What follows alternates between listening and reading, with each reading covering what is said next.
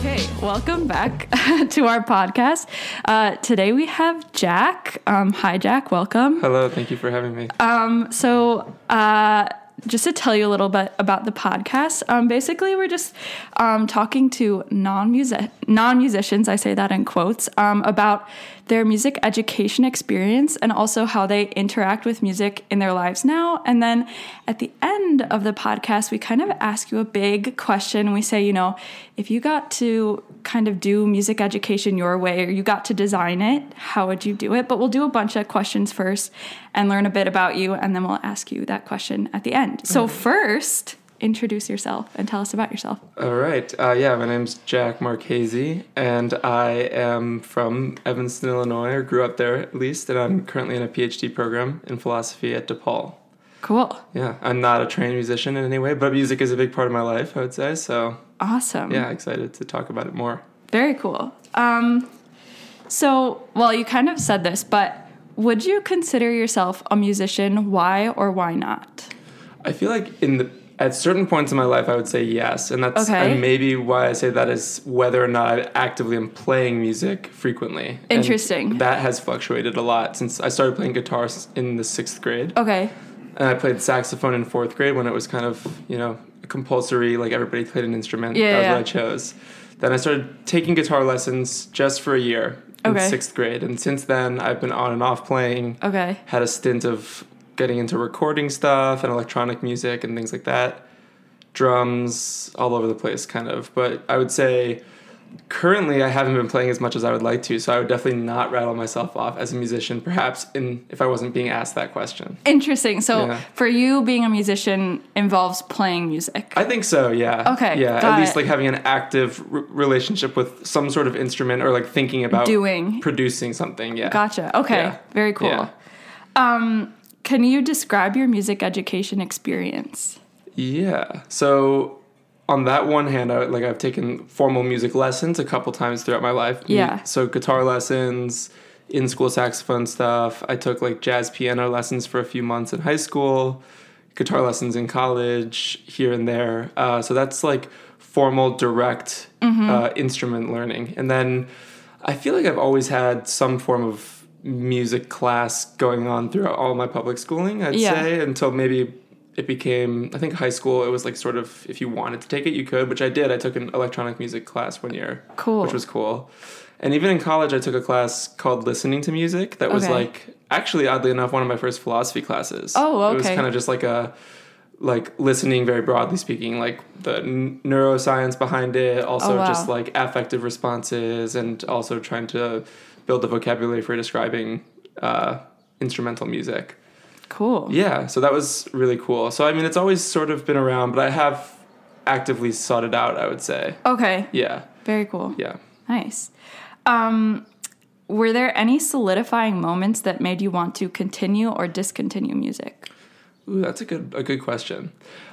And I fe- I suppose this will probably take me into a different area, but okay. I feel like um, I feel like I've always felt like I approach a brick wall whenever music theory is introduced into my life. Interesting. Yeah, so I feel like guitar wise, I was very. I don't really remember my lessons explicitly, but there were lots of tabs involved, which Mm-hmm. I always found much more approachable. than like written notation. Like reading, yeah, notations, and like I, I ba- barely could read music. I think I could just do like the the treble and Yeah, maybe, yeah, like it, like, and I wouldn't even be able to actively read and play. I, Yeah. I could like maybe if I was studying delineate notes, but so that has always been sort of a barrier for me. I feel like I've brushed up against it in especially in those jazz piano lessons and sort Mm-hmm. of just like felt I never felt like I could take that next step into caring enough about it into like really immersing myself in it as as the kind of language it is in a weird way. Mm-hmm. Uh, so I've always sort of approached music like uh, improvisation would be too much of a, I think like a, too much of an accolade for what I would, but I just like I like just mess around. really, Right. Yeah. Right. Um, and like if something sounds good to my ear, I roll with it. Yeah. And if not, then I, I don't know, don't really know where to go with it. So I feel like that's always been the weird dichotomy. Is like I wish I wish Eric quotes a new music theory because I feel like it would be more helpful in terms of knowing where to go with things and branching off. Mm-hmm. Right. But it's always felt like a barrier that I could never cross. That's really interesting. Yeah. Okay. Yeah, and I don't think I've ever really learned it in the context of the guitar. It was always piano or Oh, in the for me. context of something else. Yeah, Interesting. Like I feel like guitarists have this weird, like they can do tabs all the way down if they want, right. and it's kind of a luxury because I that's how I get around things. Like I feel like if I have the impulse to learn a song these days, I still have almost all the skill set to do that. Yeah. just based on tabs. I see. So you found an instrument that allowed you to kind of okay, that's Yeah. interesting. Allowed Yeah. you to work, you know, uh, against that. Okay. And then even a step further because you can do guitar Yeah. through the music theoretical lens, but a step further when I got into like electronic music and sampling and sound manipulation and stuff like that, that was even I didn't even have to think about notes like at all. Oh, that's so cool. Okay, Yeah. that's a really different perspective that we kind of haven't heard yet. Okay, okay. that's really Well. that's really cool. Um Oh, and I think this is relevant for you. How is music integrated into your life right now?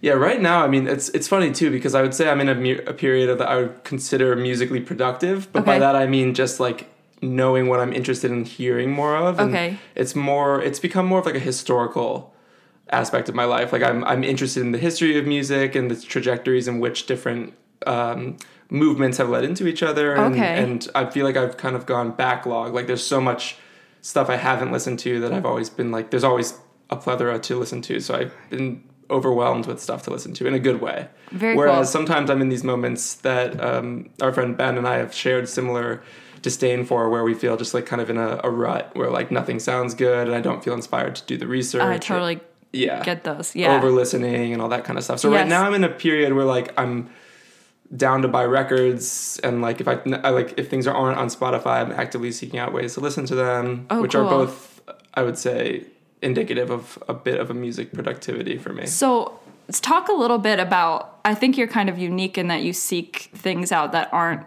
on like streaming services. Mm. What kind of things you, or what kind of you know mediums do you seek out? Yeah, I mean, I think a lot of it does come down to like like vinyl rips that are on YouTube. Okay. And that's the quickest way if I like look Oh, okay. want to look something up that's not streaming and I want to hear it and see whether I want to like seek it out in terms of purchasing the MP3 or getting it another way or Got whatever. Um, but yeah, I feel like it really happened about a year ago when I started getting interested in some of the Drag City releases, Okay. which is a Chicago label that doesn't have a lot of stuff on streaming services, kind of notoriously. Oh, Like okay. Joanna Newsom is one of their big ones. Oh yes, yeah. And she's not streaming anywhere famously. Okay. So but the the main one was Jim O'Rourke for me, who's a yeah, Chicago based actually DePaul alumnus uh, in music.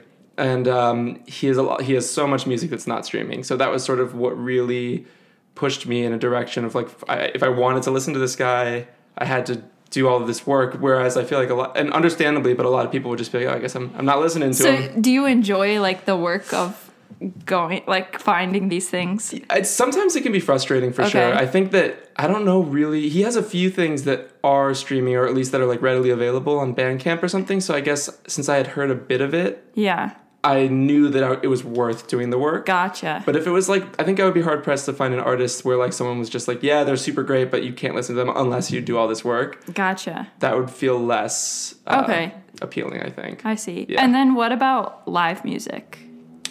Uh, Well, I do. Lo- I mean, I love a good concert for sure. Okay. I have only been to a few since the pandemic began. Yeah. Um, and it had totally shifted my relationship to it. Completely like uh, viral pathogens aside, like that has. I'm I'm at a point where I would be comfortable going to a concert. and Right. have been now, but it it made me reevaluate how much I like live music. I think. Interesting. Yeah. In what way? So I feel like traditionally I was very interested in seeing traditional rock bands live, like live guitars, drums, etc. And I had a moment where I was kind of just like, huh, I wonder what band I would actually be really excited to see live because like live I was going to say I was going to take it in a more negative direction, but I'll say it neutrally. Live music can be very different from the recordings, obviously Right. and I think I got to a point where I was thinking whether or not I enjoy the live rendition that often.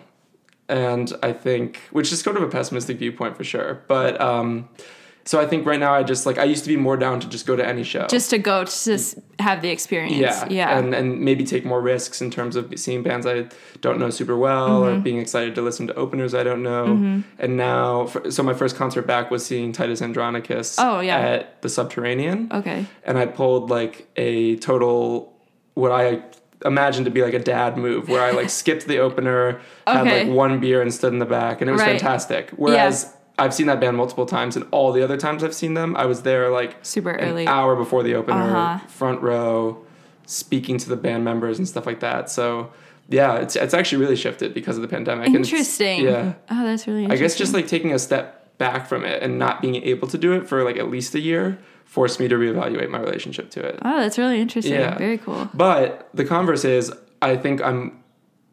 I've realized that electronic music I like to see live a lot, and I think it. I think it changes the listening experience all almost always in the positive direction, just Okay. because of I think a lot of that music is supposed to be listened to kind of in a loud setting Mm-hmm. or.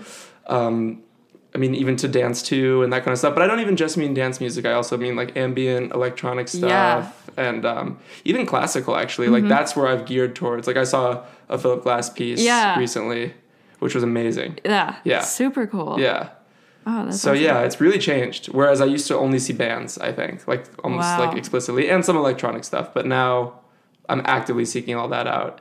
That's interesting. The, Yeah. the, you're not the only person that's kind of commented on how the pandemic has shifted Yeah. all of their relationship with Yeah, music. want, I'd be curious to hear more. Yeah. it's it's interesting. Um, Tell me about your favorite kind of music.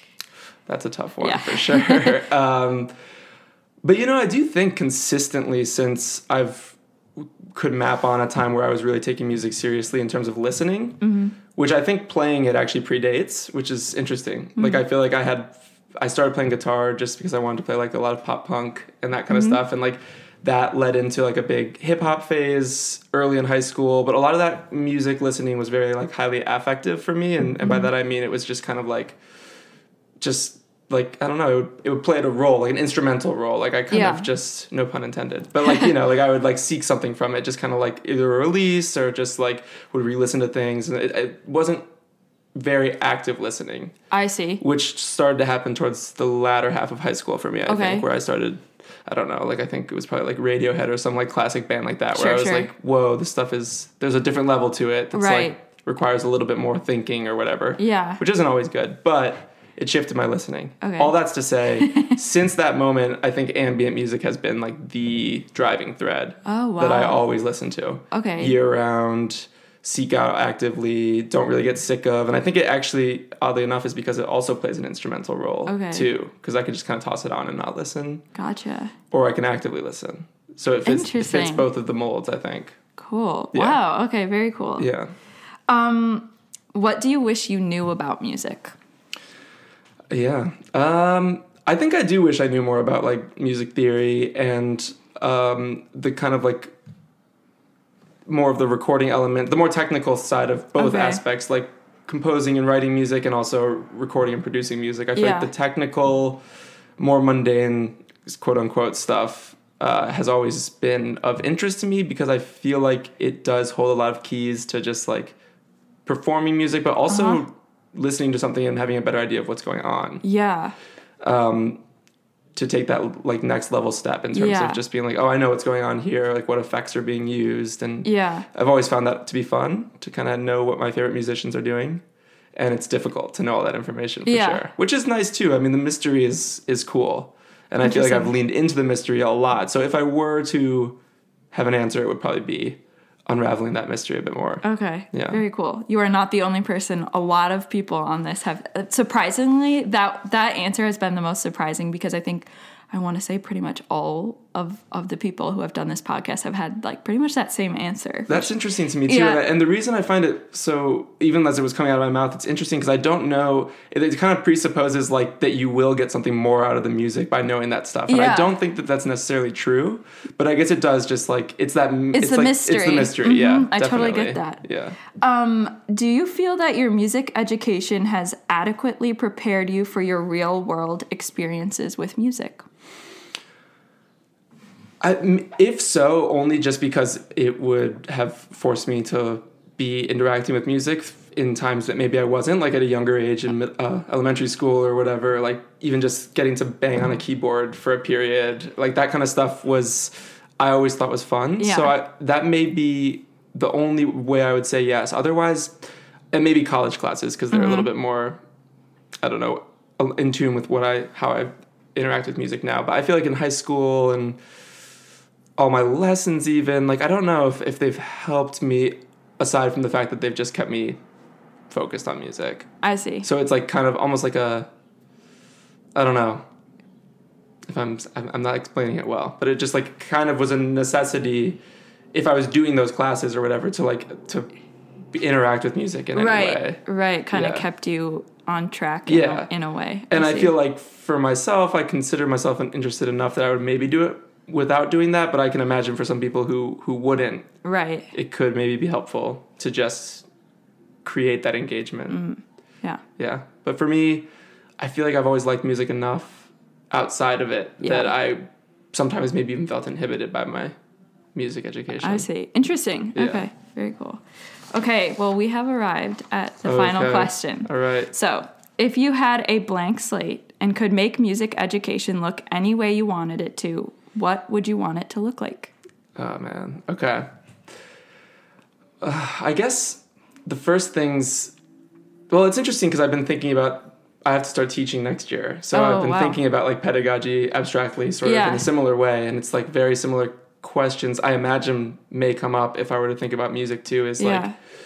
how much how much weight to put on the classical history and canonical history of Mm-hmm. what you may learn growing up in terms of like what is music and what constitutes music and what has up until and what shattered those molds too in like Yeah. the 20th century and stuff like that. So for me music's very historical and I think um, you can learn a lot about listening to music as well as playing music by doing a very historical trajectory that could look classical and if you're doing that like you can also maybe teach through absence in terms of what has been like left aside Mm. if you're thinking like politically or even just like sonically i mean like Right. we, we're taught very early on that music is classical up until I don't know, like the Beatles, like till rock and roll, Right. and then like whatever it is now. And it's like kind of these like, I mean, that classical period is really long. Yeah. So I feel like, but also like I wouldn't want to force tons of classical listening onto to young minds. Like I feel like maybe I just think more listening. I feel like we I didn't listen to that much music. Mm-hmm. I think that's really what it would be. Like I Yeah. think that like even there's a weird emphasis on playing, like that that just like like really is musical pedagogy. But I think that like listening is actually the most important part. Well, yeah. Well, I, not to agree with you, but you know, I think when we look at how people actually interact in their daily lives when they're you know adults, you don't see you know you a. The majority of people are listening to music, but we don't really do that as much. You Mm-hmm. Yeah, know? it's interesting. yeah. We kind of leave that out. Right. And like there are skills to learn in terms of and to develop in terms of listening and like like I, I feel like my mom would always like I would like show her stuff or songs and I would like point out a guitar thing and she always would just be like, Wow, it's fascinating the way that you like pick out instruments because I just hear a whole. And like there's no better way to do it, obviously. Mm-hmm. Right. But it's just you could you can train those listening techniques that make it much more of a immersive experience, Yeah. I think. Yeah. But I guess like the big difficulty would be, and I, I would even be curious to hear your thoughts on this, but like what the risks would maybe be of over intellectualizing listening. Because I wonder if if you focus too much on those listening techniques for everybody, does Well, it take away? I always I had we had this conversation actually in our class, and I Oh, kind cool. of pushed back against it because, um because it's sometimes you know when you I said you know when you play a piece of music for a kindergartner, they ha- you know they come up with this story and they're really imaginative. And then once you kind of learn about music, it's like once you see the inner workings and you see it, it's almost like you can't unsee it and Mm-hmm. you can't pull yourself back to like the inner kindergartner Yeah.